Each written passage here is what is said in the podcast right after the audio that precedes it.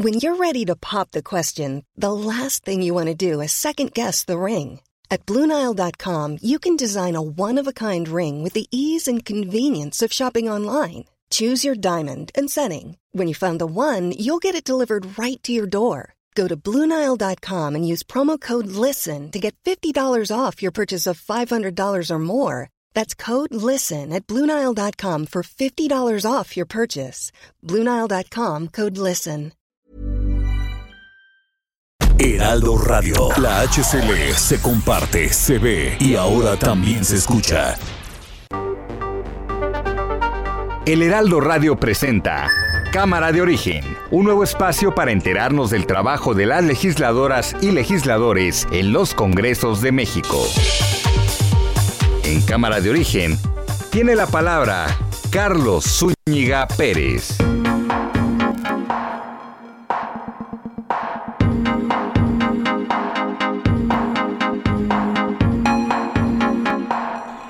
¿Qué tal? Buenas tardes, gracias por acompañarnos en esta nueva emisión de Cámara de Origen. Les saluda Carlos Zúñiga Pérez en este día 16 de noviembre, ya jueves 16 de noviembre de 2021.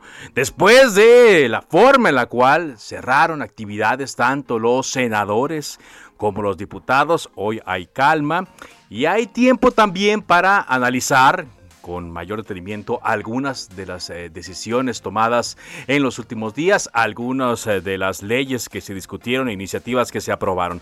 Así es que de eso le vamos a estar hablando en la siguiente hora y por supuesto tendremos la actualización de las noticias más importantes.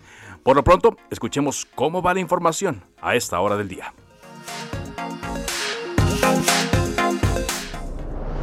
Detención de Ovidio Guzmán, 17 de octubre de 2019. ¡Sal! ¡Sal, Ovidio! ¡Eh! ¡Salga, salga, salga, salga, salga! ¡Sal! ¡Eh, tranquilo, tranquilo, señor! ¡Tranquilo! ¡Eh! Señora, ¡eh, eh! ¡Muéstrame las manos, muéstrame las manos!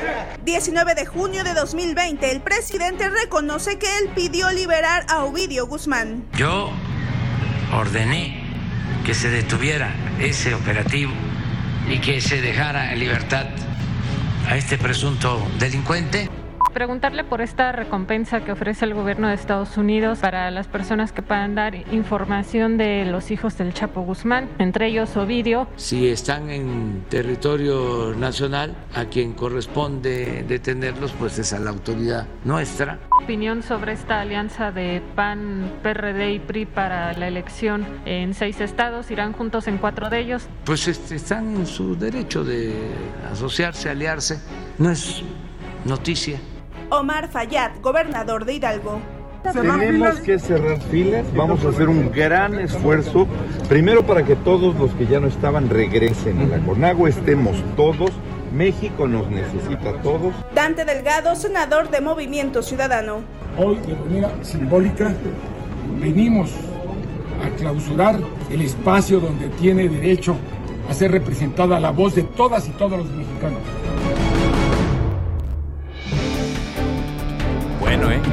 Muchas actividades eh, que hay, muchas declaraciones en torno a las noticias del día y aquí más de la información.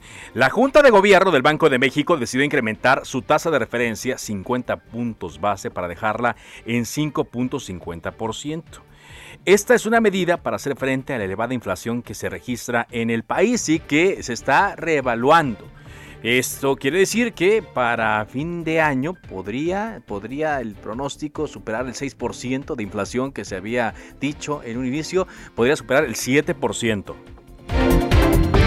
Por cierto, la empresa Aeroméxico sufrió un desplome histórico en la Bolsa Mexicana de Valores luego de que anunció una oferta pública de adquisiciones como parte de su proceso de reestructura financiera. Se hundió casi 74% durante la jornada de hoy. Bueno, pues en cinco días a más tardar, un ministro de la Corte de Chile determinará si concede o no la extradición del exdiputado federal del PT Mauricio Toledo. ¿Por qué? En una audiencia que hubo el día de hoy en la mañana, el ex legislador del Partido del Trabajo, ex jefe delegacional en Coyoacán, aquí en la Ciudad de México, acusado de enriquecimiento ilícito, decidió, decidió que su proceso se siguiera en Chile. Sin embargo, esto queda a consideración de un juez y la Fiscalía de Chile, de acuerdo a lo que anunció el vocero de la Fiscalía Capitalina, Ulises Lara, ha respaldado la petición de que se procese aquí en México. Lucía Iriart, esposa y viuda del exdictador de Chile Augusto Pinochet, falleció hoy a los 99 años de edad allá en Santiago de Chile. Y esto ocurre, por cierto, a unos días de las elecciones muy, muy eh, llamativas que van a, ocurrir debido a que dos, dos eh, candidatos muy diferentes se están disputando la eh, candidatura presidencial, o más bien la presidencia de Chile ya en segunda vuelta. Quien salga aquí, pues seguramente será el definitivo.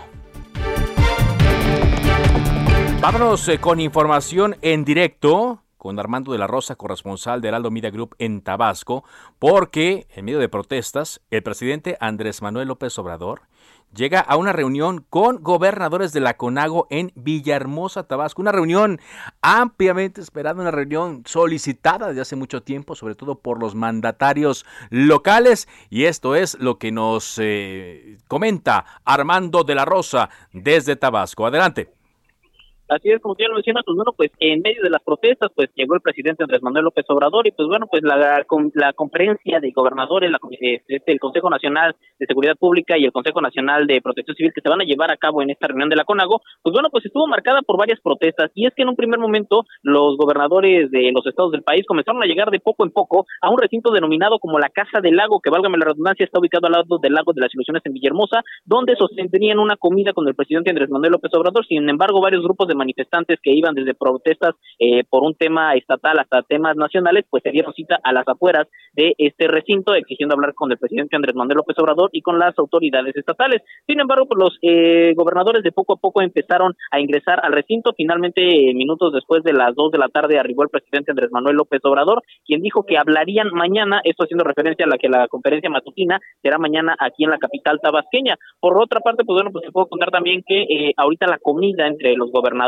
sigue ahí en este recinto en la Casa del Lago y pues ya está casi todo listo para arrancar eh, precisamente la conferencia de gobernadores que se va a llevar a cabo en el centro de convenciones de la ciudad de Villahermosa, que está aproximadamente dos kilómetros de distancia de la Casa del Lago. Aquí donde me encuentro precisamente ya en el punto donde va a ser la eh, conferencia, pues bueno, pues ya están aquí varios funcionarios estatales, eh, varios este, funcionarios federales, pero todavía no llega ningún gobernador y esto porque pues todavía están terminando con esta comida y pues bueno, pues así se dio la visita del presidente Andrés Manuel López Obrador a su tierra, a su natal Tabasco, aquí en la ciudad de Villahermosa. Este es el reporte. En su natal Tabasco. Bueno, pues eh, atentos entonces a los acuerdos. Hace mucho que no se reunía el presidente con los gobernadores. Muchos ya le estaban solicitando cita de manera individual, pero el presidente dijo no, no sé, por completo. Y a ver qué, qué sale, qué sale de, de estos acuerdos. Muchas gracias. Seguimos al pendiente con la información. Hasta luego, Armando de la Rosa, corresponsal de Heraldo Media Group en Tabasco. Bueno, eh, le dábamos cuenta, ya en otras cosas, cuando son las 4 de la tarde con 7 minutos tiempo del centro de México, que ayer, después de más de 14 horas de sesión continua, el Congreso de la Ciudad de México aprobó en lo general y en lo particular, la ley de ingresos, el presupuesto de egresos y reformas y adiciones al Código Fiscal Local para el ejercicio 2022. Hubo apoyo de muchas bancadas, pero quien no apoyó eh, básicamente e, este paquete es la fracción del Partido Acción Nacional, por eso le agradezco mucho al diputado del PAN en la Ciudad de México, Federico Dorin, que esté con nosotros el día de hoy. ¿Qué tal, diputado? ¿Cómo le va? Muy bien, ¿cómo estás? Buenas tardes. Ya un poco recuperados ya más, más recuperados eh, de, esta sesión eh, maratónica. ¿Qué, ¿Qué, ocurrió, eh, Federico? ¿Por qué no se obtuvo un apoyo del PRD y del PRI, cuando menos en, en, la parte que ustedes consideran más polémica de este paquete fiscal? Bueno, pues es una cuestión que más bien ellos tendrían que responder. Hay, hay legisladores del PRI como Tania Darius que apoyó, que estuvo en las reservas combatiendo los nuevos impuestos que le afectarán a los repartidores, los eh, que dice la del gobierno que hay que cobrar impuestos a la gente que trabaja repartiendo cosas por usar las calles, y tuvo varias reservas peleando eh, cambiar las comas que no quiso cambiar Sheinbaum de su presupuesto, hubo quienes no, cada quien tendrá que responder por eso. nosotros nos hubiera gustado sí tener más acompañamiento, pero mira, eh, no nos distraigamos. Independientemente de eso, el problema es la mayoría de Morena, el problema es el gobierno que nunca quiso analizar las propuestas del PAN, y aunque hubiéramos contado con el apoyo del PRI y el PRD, la cerrazón del gobierno de la mayoría nos hubiera llevado al mismo resultado. me parece que es un tema que habrá que buscar a los compañeros en enero, platicar con ellos, pero no perder de vista que el verdadero problema es el gobierno de Claudia Sheinbaum y la mayoría tan torpe y cavernícola que impuso algo como el PRI del siglo pasado sin cambiarle un punto de coma. Ahora, eh, Federico, eh, se ha anunciado por parte del eh, Partido Acción Nacional que presentarían una acción de inconstitucionalidad por este impuesto, bueno, que no le quieren llamar impuesto, a las entregas vía las aplicaciones. ¿Qué hay de esto? Sí, nosotros tenemos la posibilidad, porque para una acción de inconstitucionalidad ante la, Suprema Corte necesitamos las firmas del PRI y el PRD, y por eso vamos a optar más por una acción ante la sala constitucional local, la que se creó la Constitución de la Ciudad de México y que depende del Tribunal Superior de Justicia. Ahí nosotros mismos tenemos suficientes legisladores para interponerla. Estamos convencidos que la redacción es ambigua, que con las formas en las que está redactado se le va a trasladar eh, el costo al consumidor final y que es la parte inconstitucional. Entonces lo vamos a presentar, que alguien nos quiere acompañar, pues es bienvenido. Probablemente lo, lo decida hacer el diputado Refi Torres y algunos de estos diputados de PRI PRD. Te pongo el caso de Daniel Arias del PRI. Habría que ver si podemos conseguir apoyo de alguien del PRD y ver para adelante. Hay que, hay que combatir el abuso de la autoridad, no hay que quedarse con las manos cruzadas. Ciertamente tienen los votos para ganar las votaciones, pero no siempre tienen la razón para sostener esas decisiones. Ok, eh, pero el hecho entonces es que bueno, se aprobó así el, presupuesto, como usted lo decía, con la mayoría de Morena y, sus aliados, otros partidos también, aquí chiquitos, otros grupos que eh, existen en el Congreso de la Ciudad de México y al igual que a nivel federal, pues no hubo, no hubo manera, no hubo manera, Federico, de cambiarle algo, nada. No, a ver, en el caso de la ciudad, eh, me parece que es todavía peor. Déjame ponerte dos ejemplos de cosas que pasan en la tiranía de Claudia Sheinbaum que no pasan con el presidente. El presidente, a ver si te conmigo, el presidente no tiene la mejor relación del mundo con el INE y con el tribunal. Pero a pesar de eso, son los diputados de Morena los que deciden los recortes al INE, con este problema de los 2.554 millones de pesos para la revocación de mandato. Aquí en la ciudad es peor. No solo hacen un recorte abusivo los diputados de Morena, sino sobre el recorte vuelve a hacer un recorte, un sabotaje, Sheinbaum, y le deja de darlo aprobado por los diputados del instituto. Por eso tienes tú los eh, pronunciamientos de los consejeros que no tienen dinero para pagar las prerrogativas de los partidos políticos de noviembre y diciembre, porque les recortó por encima de lo, de lo eh, estimado. Eso no pasa a nivel real. Andrés Manuel podrá no gustarle el INE, pero no le no le recorta a tal grado que ponga en riesgo el financiamiento de todos los partidos políticos. Y la gente se queja del financiamiento. En la ciudad, los partidos políticos nos cuestan 475 millones de pesos. ¿Sabes cuánto se aprobó Sheinbaum para su promoción personal y supuestos logros de gobierno? 400 millones. Y si a eso le sumas 253 millones de los siervos de la ciudad, los que se dedican a recabar estas firmas falsas de la revocación de mandato, donde resulta hasta los perros apoyaron la firma para la eh, consulta de revocación de mandato, es más dinero solo en actividades electoreras que no tienen reglas de operación y que tienen fines políticos que, el que lo que cuesta los partidos. Eso no pasa con el presidente. Y el otro tema, el PAN hizo su planteamiento, tuvimos una reunión con la Secretaría de Finanzas, de información, se nos ofreció eh, una mesa técnica para revisar estas propuestas, que no fuera un no político, sino una pues, revisarlas sin, compromiso. Nunca se nos dio la fecha. Seguimos esperando, como el presidente seguimos esperando la reunión de trabajo. Entonces es un gobierno, como decía yo, salinista.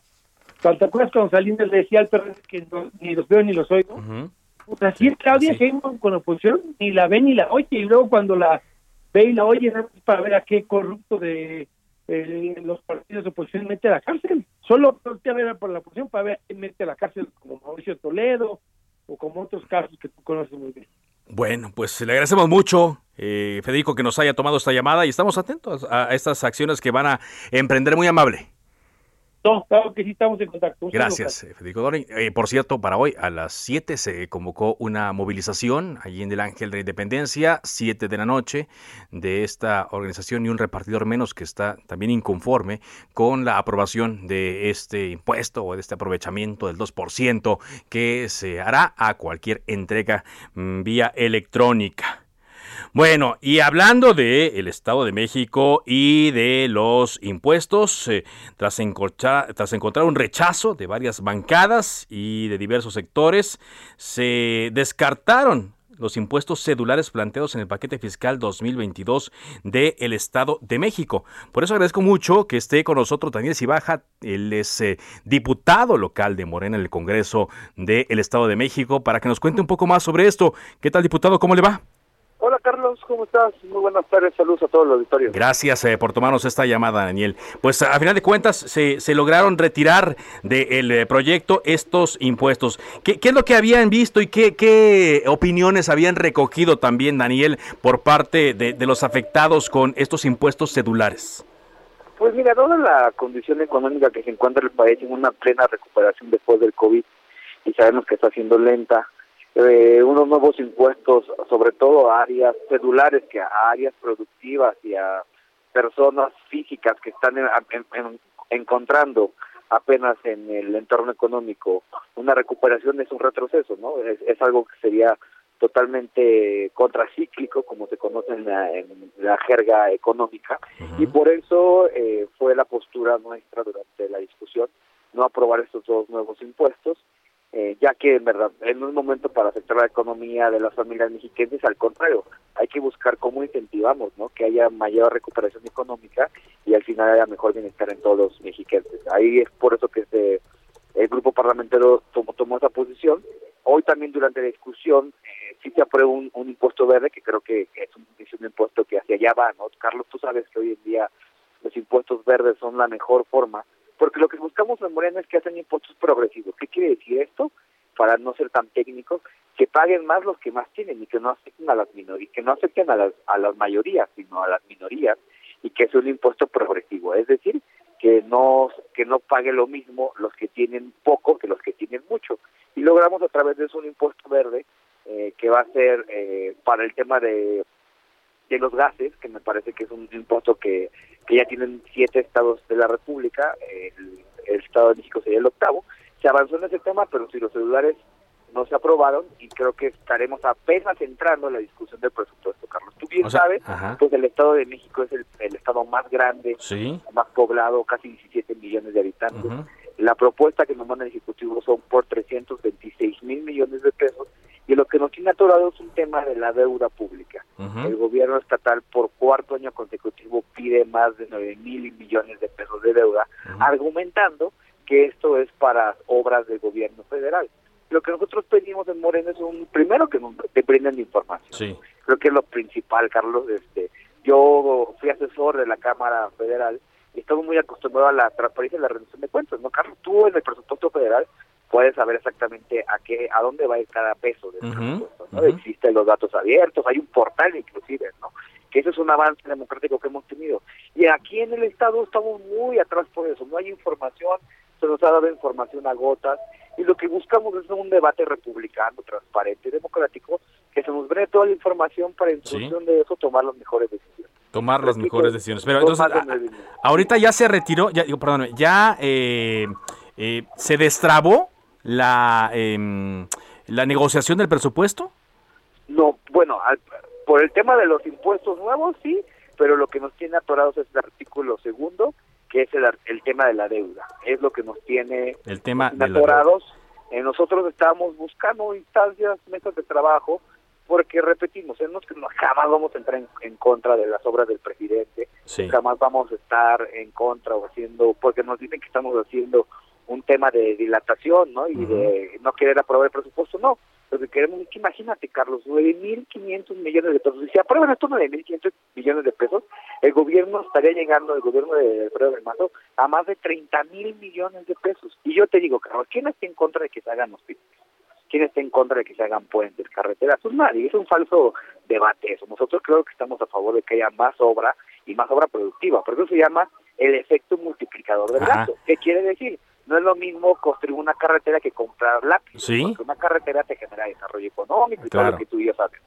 Bueno, eh, quiero digamos que en, en esto de, de- de- perdón que lo interrumpa, en esto de, de la deuda, eh, no sé si Morena eh, esté solo, tien- tenga aliados por lo que estuvimos investigando, eh, también la fracción del PAN está por apoyar que se endeude más el Estado de México. Sí, ellos, ellos están por aprobar, nosotros estamos en contra, recuerda que se necesitan dos terceras partes, Sí. así que nosotros, ellos nos comentan, el 60% es para obra del gobierno federal, es el argumento que han usado repetidamente para decir que se apruebe más deuda, nosotros lo que estamos buscando es que haya transparencia, rendición de cuentas claras, porque por ejemplo, el año pasado se, pro- se prometió que se iban a hacer ocho hospitales, ¿no? Los ocho hospitales que están abandonados, y Sí. Carlos, tú y yo lo sabemos, me imagino que la ciudadanía te informa a ti, los hospitales siguen abandonados, no se ha ejercido deuda. Entonces, Ujú. lo que buscamos es que si hay deuda para en verdad cambiar la vida de la gente de los mexicanos, se ejecute de manera clara y transparente. Entonces, en eso estamos, Carlos, estamos informados. Nosotros, que, que quiero decir algo, eh, con mucho respeto a la, a la vida parlamentaria y democrática,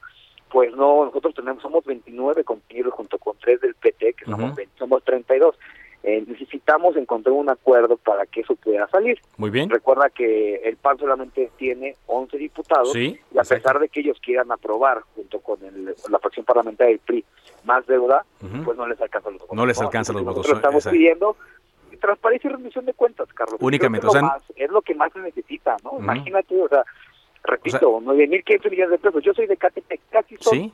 Dos veces el, ejerci- el ejercicio fiscal de Catepec. Imagínate la cantidad, Claro. 9.500 millones. O sea, que- ustedes no están negados, lo que quieren es saber en qué se va a gastar. ¿En qué se va a gastar? ¿Cómo se va Muy a bien. gastar? Porque nos han entregado una pequeña tablita. La información ha sido a y pues estaremos trabajando, Carlos. Muy bien. Te mantendremos informado al respecto. Así Muchas es. gracias por el interés. No, gracias, estaremos atentos, eh, pero muy amable por aclararnos todos estos asuntos, diputado. Gracias, Carlos. Un abrazo. Hasta luego. Daniel Cibaja, mm, él es diputado local de Morena por el Estado de México, justamente de Ecatepec.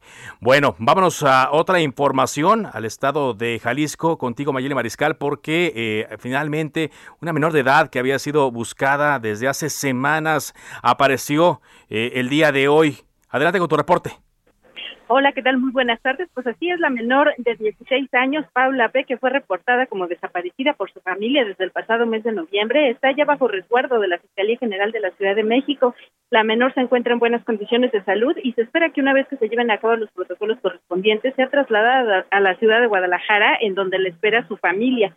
Por lo pronto se presumía que ella se encontraba con su maestro de ajedrez, un hombre de 32 años llamado Miguel Ángel Benítez, quien también se hace llamar Ociel Cienfuegos y Otto Zucker.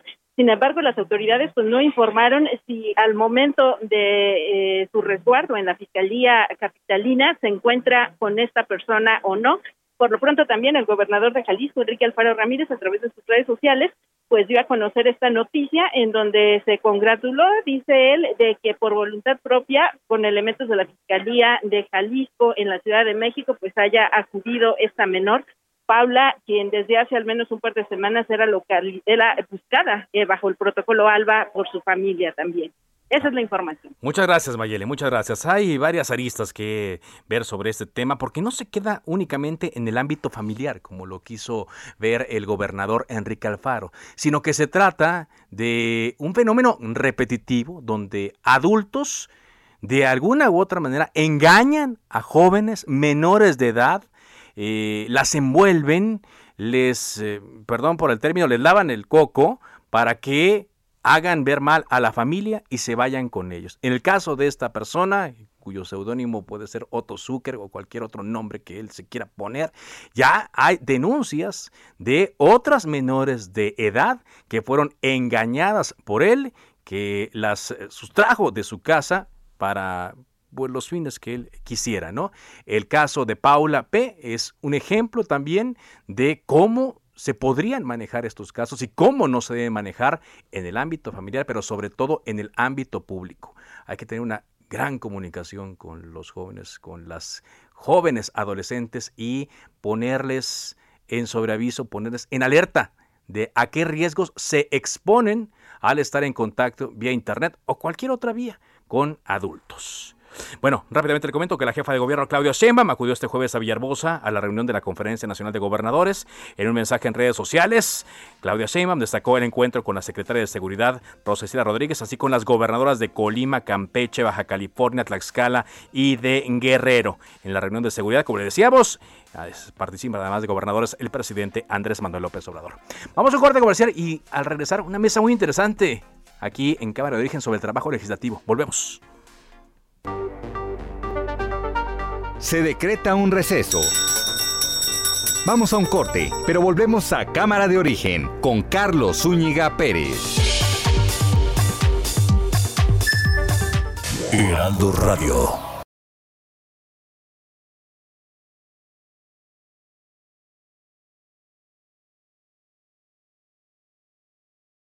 Heraldo Radio.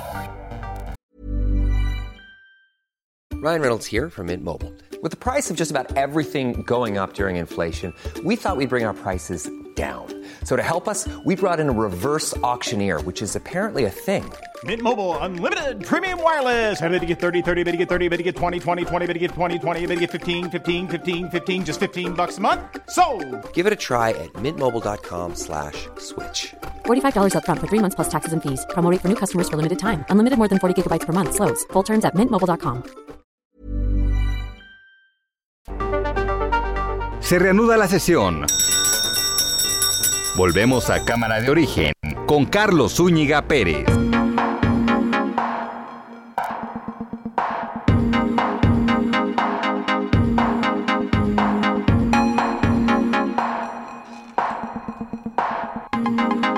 Gracias, gracias por seguir eh, con nosotros. Bueno, pues usted ya lo sabe, nosotros empezamos este programa en el mes de julio de 2021, el día 5 de julio de 2021, y tiene un acento primordial en el trabajo legislativo, en lo que se hace tanto en la Cámara de Senadores como en la Cámara de Diputados y en los congresos locales eh, también, destacando todas esas leyes que emanan desde estos recintos y que de alguna u otra forma tienen un impacto en la vida de todos los mexicanos. Y parte fundamental, por supuesto, de este trabajo es el reporte que recibimos a diario de los periodistas de Heraldo Media Group que eh, tienen asignadas estas fuentes y que nos van alertando de las cosas que ocurren desde las cámaras. Por eso me da mucho gusto recibirlos el día de hoy y que platiquemos un poco más del Mm, trabajo que se hizo, de los personajes que abundan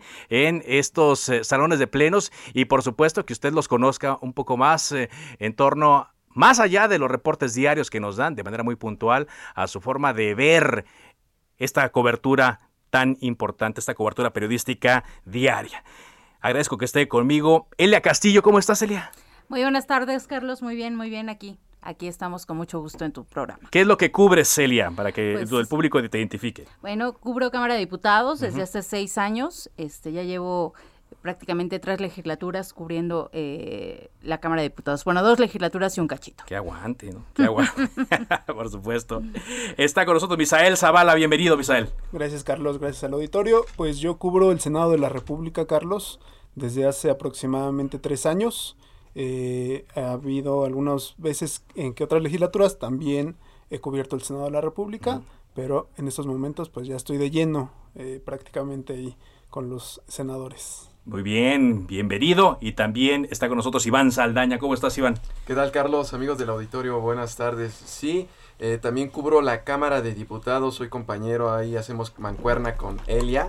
Y pues bueno, llevo dos años cubriendo esta fuente y anteriormente llevaba cuatro años más cubriendo el Senado de la República. Y pues bueno, Oye, no, bueno, pues tú también, mu- mucho aguante, ¿no? De todos para cubrir estas fuentes que, hay que decirlo, ¿no? Son intensas, hay periodos en donde las cosas se alargan, hay sesiones que se van hasta la madrugada. Bueno, en esta ocasión se portaron un poquito mejor, ¿no? Ya decidieron que eso no era lo más productivo, quizá, y el actual presidente de la mesa directiva, Sergio Gutiérrez Luna, dijo, no, nosotros vamos mejor a suspender, vamos a dormir un rato y ya regresamos más frescos para trabajar. Pero bueno, la intención de estar aquí es que nos eh, platiquen un poco más del trabajo y tener, como les decía, su visión, la visión de, de ustedes que a diario acuden a estos recintos a, a reportar lo que ocurre y también eh, un repaso que vamos a dar de los personajes. En tu caso, Elia, ¿qué es lo que destacas? ¿Qué es lo que ves de esta eh, nueva legislatura en la Cámara de Diputados, a diferencia de las otras? Bueno, pues es que hay muchos eh, temas ahí, Carlos, principalmente pues esta unión, ¿no? De la Alianza Va por México, PAN, PRI, PRD, que bueno, pues este es uno de los de las novedades de esta legislatura, personajes polémicos y también atacados como es Margarita Zavala, por ejemplo, en la Cámara de Diputados, que es una de las más atacadas por Morena y aliados, este las dos diputadas a transgénero, las primeras dos diputadas transgénero que es Alma Aluébano, este María Clemente eh, García y bueno, también tenemos a, a- a actrices, eh, cantantes, ¿no? Tenemos a eh, Federica Quijano de Cabá, tenemos a Banquels, a Rocío Banquels, sí. entonces es pues es una variedad increíble de, de personalidades ahorita en, en esta legislatura.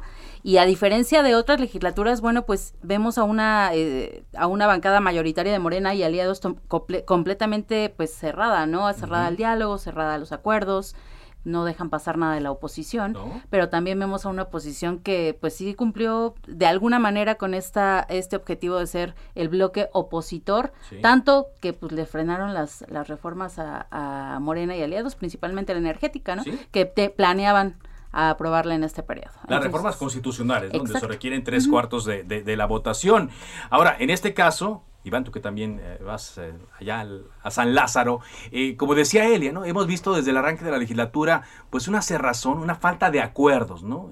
A diferencia de lo que ocurre quizá, Misael, en el Senado, donde es, pues es otro nivel, está ya un poco más madura también esta legislatura, lo que hemos visto es mucho encono, mucho enojo, ¿no? enfrentamientos, hasta ayer todavía tomas de, tribuna y no se ve si esto por lo que hemos platicado aquí en Cámara de Origen, por lo que ustedes también platican por allá, pues pueda resultar en algo positivo. ¿Qué tipo de legislatura, qué tipo de diputados son los que estamos teniendo? Mucha gente se pregunta eso.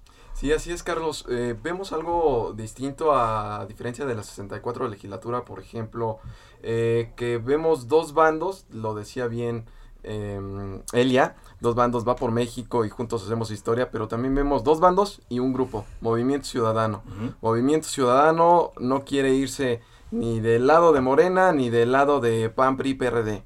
Entonces, eh, desde un principio comenzaron con un, un, un encontronazo en el reparto de las comisiones legislativas. Se crearon, a propósito, también cinco nuevas comisiones legislativas.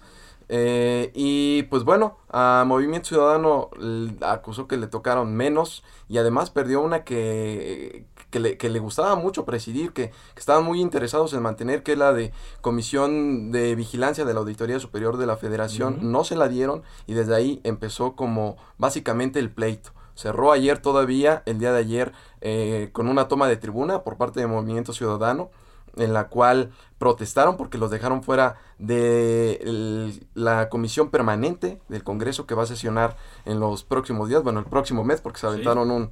un Un buen round un ahí. buen- y un buen receso ahorita, se aventaron un megapuente, decimos. Ah, claro, ¿cuántos fueron al final? 23 días. 23 días. Hasta el próximo 7 empi- regresan. Ah, Para irnos preparando, para que te vayas preparando, Ángel Arellano, son 23 días en donde no vamos a tener esta información. Mira, no me escucho. 23 días donde no vamos a tener información de la Cámara de Diputados, ¿no? Sí. Quien fuera diputado. Y pues nada más para redondear, pues también ahora vemos, dan, antes era nota que el PAN acompañara a- al PRI en alguna, en algún tema, ahora es nota que el PAN, el PRI no quiere acompañar a sus aliados, ya está muy unificado, entonces eh, por una parte creo que sí hay una gandalle por parte de los estos dos bloques con una sola bancada. Y habrá que ver qué tanto funciona. Y hay algunos diputados que todavía siguen en la curva de aprendizaje porque recordemos que es el primer periodo y no todos se reeligieron. Entonces, pues algunos están todavía en esta curva de aprendizaje. Esperemos a ver cómo marcha el siguiente periodo, eh, de- del el segundo periodo del primer año de la legislatura. Así es. En un momento voy contigo, Misael, pero quiero preguntarle, Elia, ¿tú crees que estos legisladores son más productivos que los que teníamos antes? No, definitivamente no. Incluso lo vimos ayer, no nos vamos tan lejos, ¿no? Fue un final de periodo con tres dictámenes súper, eh, pues perdón, pero pues nada relevantes, eh, nada trascendentes.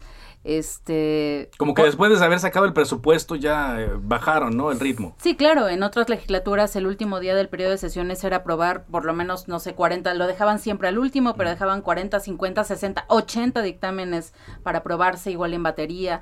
Lo que ayer comentaba Moreira es que ahora son poquitos porque los, los analizan más, porque, porque están más trabajados, pero pues realmente eh, dictámenes relevantes no hubo, no hubo esta, eh, esta legislatura. Digo, tenemos el primer eh, dictamen que fue revocación de mandato, Sí, justamente la que- reglamentaria. Que de ahí se, se, se marcó la tendencia de cómo iban a trabajar, ¿no? Los dos bandos que mencionaba Iván. Exactamente. Yo creo que eh, los dos bloques empezaron con el pie izquierdo desde un inicio, con este amago de Morena de crear su megabancada con eh, Morena, Verde y PT. Y pues desde ahí no se han dejado, ¿no? Han estado como todo el tiempo en la confrontación y no, no hay trabajo legislativo realmente. Realmente los diputados, es, es triste ver a, a diputados de, de la bancada mayoritaria, perdón, principalmente que no saben qué, qué están votando, ¿no? Eso lo Mm. hemos visto en todas las Sí, sí, legislaturas. claro, sí. Pero yo creo que el nivel en esta legislatura es aún más bajo que en otras. Sí, y lo hemos visto, ¿no? Cuando quieren tener un cierto debate, se nota que ciertos personajes van. Y cuando quieren golpetear, perder el tiempo, hacer que avance el famoso reloj legislativo, pues ahí tienen, ¿no? Toda una batería de personajes que suben, pues a perder el tiempo prácticamente, ¿no? Eso es bastante interesante, Carlos, porque eh, fíjate que en la discusión de, en este paquete económico vimos, por ejemplo, un número de reservas histórico. Eh, se hablaba de, de 2007 reservas o 1994, no precisaron ni siquiera.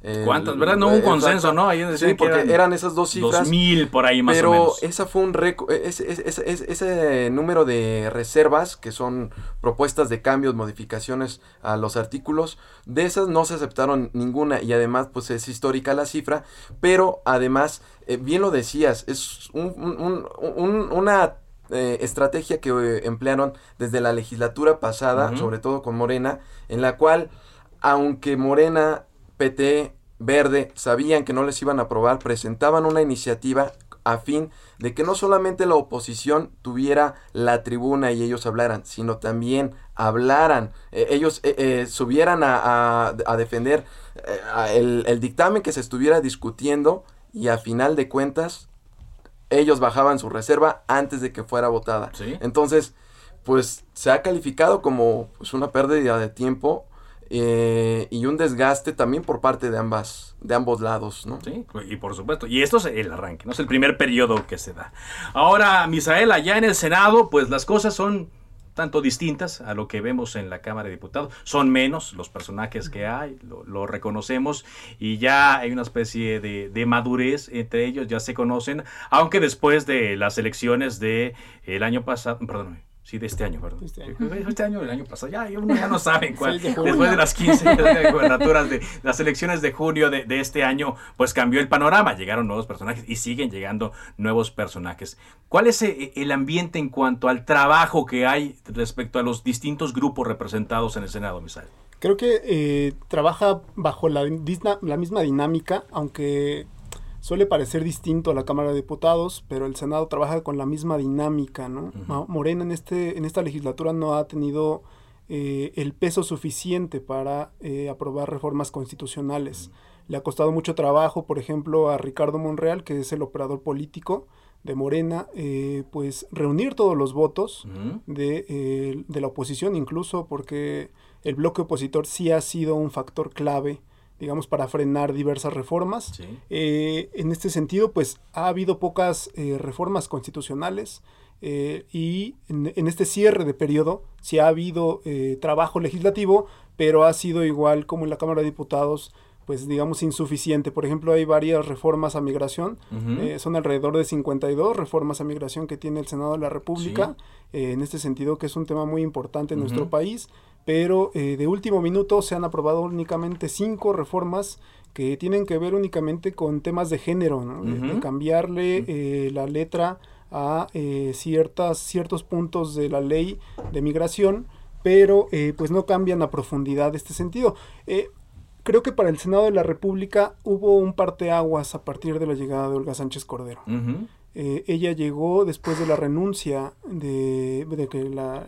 O que la removieron, no, digo, no, no sabemos cómo interpretarlo, porque así es en estos tiempos de la cuarta transformación, Digamos ¿no? de- Pero de que salió de gobernación. Digamos de que la decir. llegada de Adán Augusto López Hernández Sí. a gobernación, eh, entra Olga Sánchez Cordero y cambia la interlocución en el Senado de la República. Ricardo Monreal se decía que iba a perder fuerza en el Senado.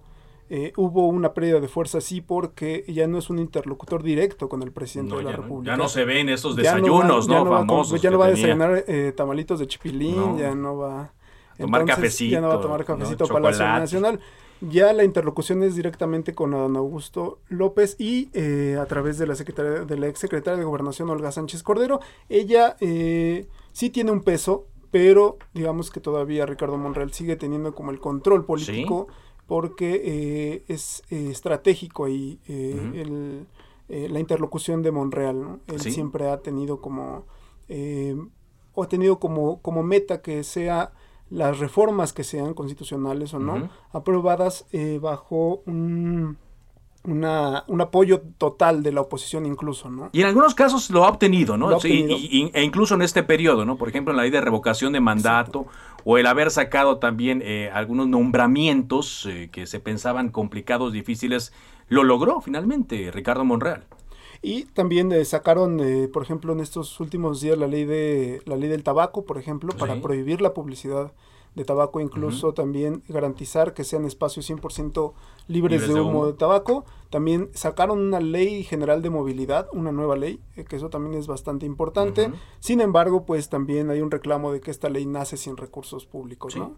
Eh, que prácticamente había una crítica por parte de la oposición que podría nacer muerta esta, esta ley porque pues no se le asignan ni recursos ni a los municipios ni a los estados. No. Eh, entonces es difícil, digamos, que se apliquen leyes eh, sin recursos y es lo que ahora Morena también está impulsando mucho, crean leyes pero sin presupuesto, ¿no? Y eso es también lo que está complicando mucho el que pase en el Pleno del Senado es también eh, lo complicado porque la oposición no quiere aprobar reformas, por ejemplo, la Ley General de Víctimas Sí. o la defensa de mujeres, sin recursos económicos porque pues no sirve de nada si tú estás poniendo, por ejemplo, centros, eh, centros nacionales o centros de justicia para mujeres Sí. si no les das recursos, ¿no? Aunque ahí, digo, una nota de este año en el Senado es que pues apareció este grupo plural, que hay quienes todavía tienen sus reservas en torno a- al trabajo, para quienes van a estar eh, trabajando ellos, a qué intereses van a responder, pero pues cuando menos ahí los vemos. Por ejemplo, ayer el senador Germán Martínez, ¿no? Reclamando que no tenían un lugar en la permanente. Sí, efectivamente, el grupo plural ahora son cinco senadores. Ellos también reclamaban este, este espacio en la comisión permanente porque hay bancadas de cuatro senadores e incluso Sí. bancadas de tres senadores, por ejemplo, de encuentro social, que no sabemos si es encuentro social o encuentro solidario o qué encuentro es porque desapareció el, el partido apenas hace unos días por parte del Tribunal Electoral, del Poder Judicial de la Federación, lo declara inexistente. Sin embargo, eh, pues sí pesa, pesa más que algunos otros, eh, otras bancadas, ¿no? Pero tiene a, a Germán Martínez, tiene a Emilio Álvarez y Casa, ¿no? Tiene a Nancy de la Sierra, tiene a Gustavo Madero, que era un peso importante en Acción Nacional. Sí. Ahora ellos también son un contrapeso, porque sí, si bien eh, le faltan 10 senadores a Morena para hacer una mayoría calificada, que le decimos eh, dos terceras partes, Sí. para aprobar reformas constitucionales, ellos podrían ser eh, el fiel de la balanza en algunos puntos, ¿no? Muy bien. Eh, nos está comiendo el tiempo, pero es que la mesa está muy buena para quienes nos están sintonizando aquí en Cámara de Origen. Estamos platicando con los reporteros que a diario nos dan la información de las cámaras, con Elia Castillo, con Iván Saldaña y con Misael Zavala de Heraldo Media Group. Viene una cosa muy interesante que a ustedes les va a tocar eh, cubrir, que es esto, las reformas constitucionales y donde pues hemos visto, como bien lo decía Celia, que no ha habido un consenso, que incluso debido a este peso de la oposición, que a veces parece mínimo, pues a veces se crece como para mandarlas hasta el próximo año. ¿Cómo los has visto? ¿Cómo ves que están preparando ambos bandos para esta batalla fuerte que viene el próximo año? Pues mira, yo creo que eh, Morena ha echado las, las campanas al vuelo y pues piensa que va a tener los votos del PRI principalmente. Sin embargo, por ejemplo, Rubén Moreira, el coordinador del bancada, ya advirtió que ellos no van a aprobar nada hasta después de las elecciones del 5 de junio. Sí. Y pues no hay mucho consenso con el tema porque ellos no le quieren mover, Morena y aliados no quieren moverle una coma a la iniciativa del presidente Andrés Manuel López Obrador.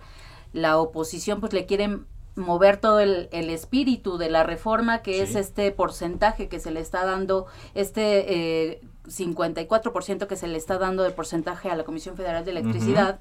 Y el... Eh, el otro, el resto a las, a las empresas privadas. Entonces, si se mueve esto, pues Morena no lo va a permitir y es justamente lo que la oposición quiere cambiar de la reforma. Entonces, no hay consenso. Los, eh, el Parlamento abierto que iniciará el 17 de enero. Tampoco hay consenso para ese parlamento, digo, ya se aprobó, ya eh, definieron la fecha, todavía no se sabe quiénes eh, van a participar en estos parlamentos abiertos, ya se dijo que se va eh, a invitar a los dueños, a los empresarios, Sí. pero pues hay, hay pocos avances, Carlos. De hecho, pues ya llevan un retraso de un, de, de un periodo, porque finalmente Morena había dicho que en enero iba a presentar la reforma eh, eh, político, la propuesta de reforma eh, político electoral, pues cosa que no va a suceder porque todavía no han aprobado ¿No? la reforma eléctrica, así Ajá. que pues yo creo que no hay avances en estos, Sí. en estas reformas. ¿Velan armas? ¿Tú ves que velan armas? ¿Iban ahí en la Cámara de Diputados? Sí, pero también veo ayudas, Carlos, por ejemplo, con este grupo que ahorita del PAN está dialogando con la Secretaría de Gobernación. Por lo pronto, por el momento, se ve como una ayuda por parte del Ejecutivo para eh, Ignacio Mier, que es el líder de la bancada de Morena en la Cámara de Diputados, para que se pueda destrabar un poquito este asunto de la reforma eléctrica del presidente López Obrador, porque sí, la intención era, era en este mes de diciembre comenzar su discusión, o por lo menos en algún momento en la- a principios decía Ignacio Mier que se quería aprobar en este periodo, pero no, pero se, no, no se no se aprobó. Entonces, sí se va a abrir este parlamento y pues de alguna manera esto puede ayudar. También el diálogo con la Secretaría de Gobernación, a lo mejor puede ser ayuda.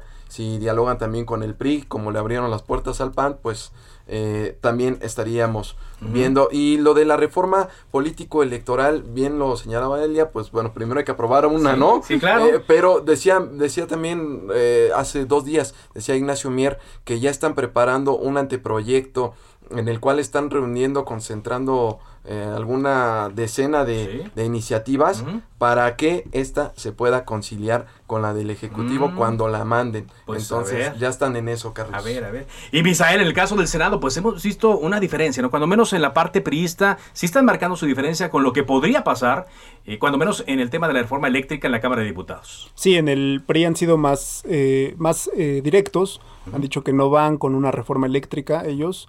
Eh, ha habido declaraciones fuertes por parte de Miguel Ángel Osorio Chong, Sí. en la que dice que no van con una reforma eléctrica como viene eh, estipulada por parte de la presidencia de la República.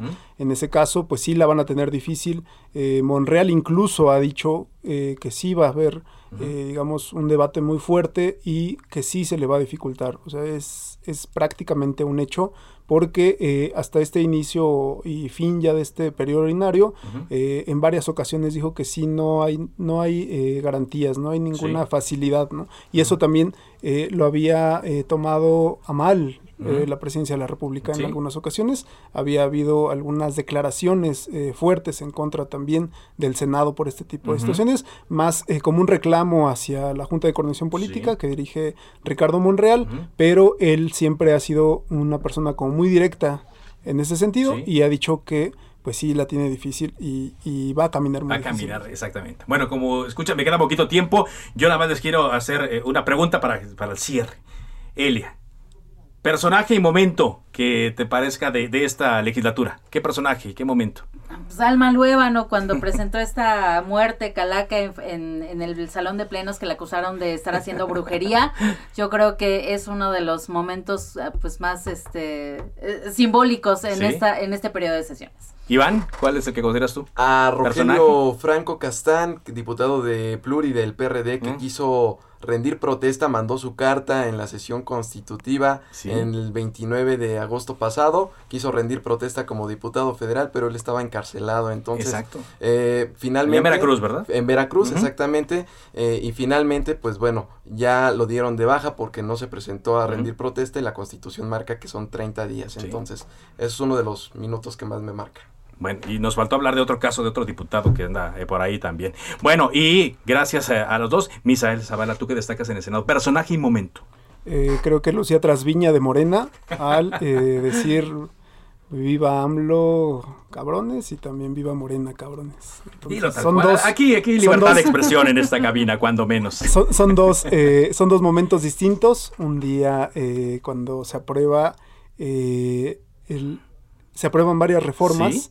eh, este, constitucionales, Sí. y Lucía Trasviña dice viva, viva la cuarta transformación, cabrones, y en otro momento igual cuando dice viva Andrés Manuel López Obrador. Así es, ¿no? Exactamente. Y luego por allí también hubo dos senadoras que se pelearon, ya no me acuerdo también, en medio de estas eh, eh, discusiones severas, ¿no? Que, que bueno, ahí, creo que fue a la senadora del PAN, Kenia López Rabadán, que le dijeron ahí un, un insulto.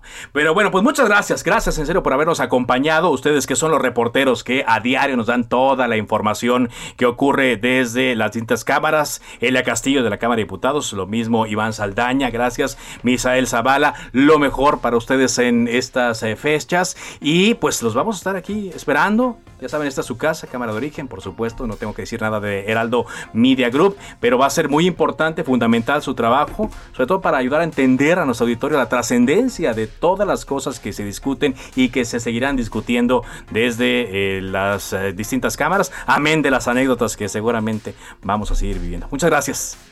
Gracias, a los tres. No, muchas gracias Muy buenas a ti por tardes. invitarnos. Gracias al auditorio. Y gracias a ustedes eh, allá por habernos acompañado en casa, en el automóvil, a través eh, de las distintas aplicaciones. Mi nombre es Carlos Zúñiga Pérez. Le recuerdo mi cuenta de Twitter, arroba carlosZOP. Así me pueden encontrar también en Facebook y en Instagram. Quédese en Heraldo Radio, viene enseguida referente informativo. Por ahora, es cuanto. Buenas tardes.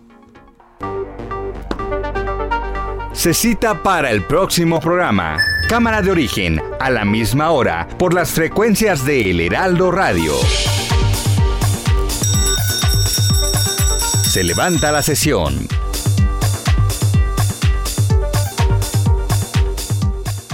Heraldo Radio 98.5 FM, una estación de Heraldo Media Group, transmitiendo desde Avenida Insurgente Sur 1271, Torre Carrachi, con 100.000 watts de potencia radiada.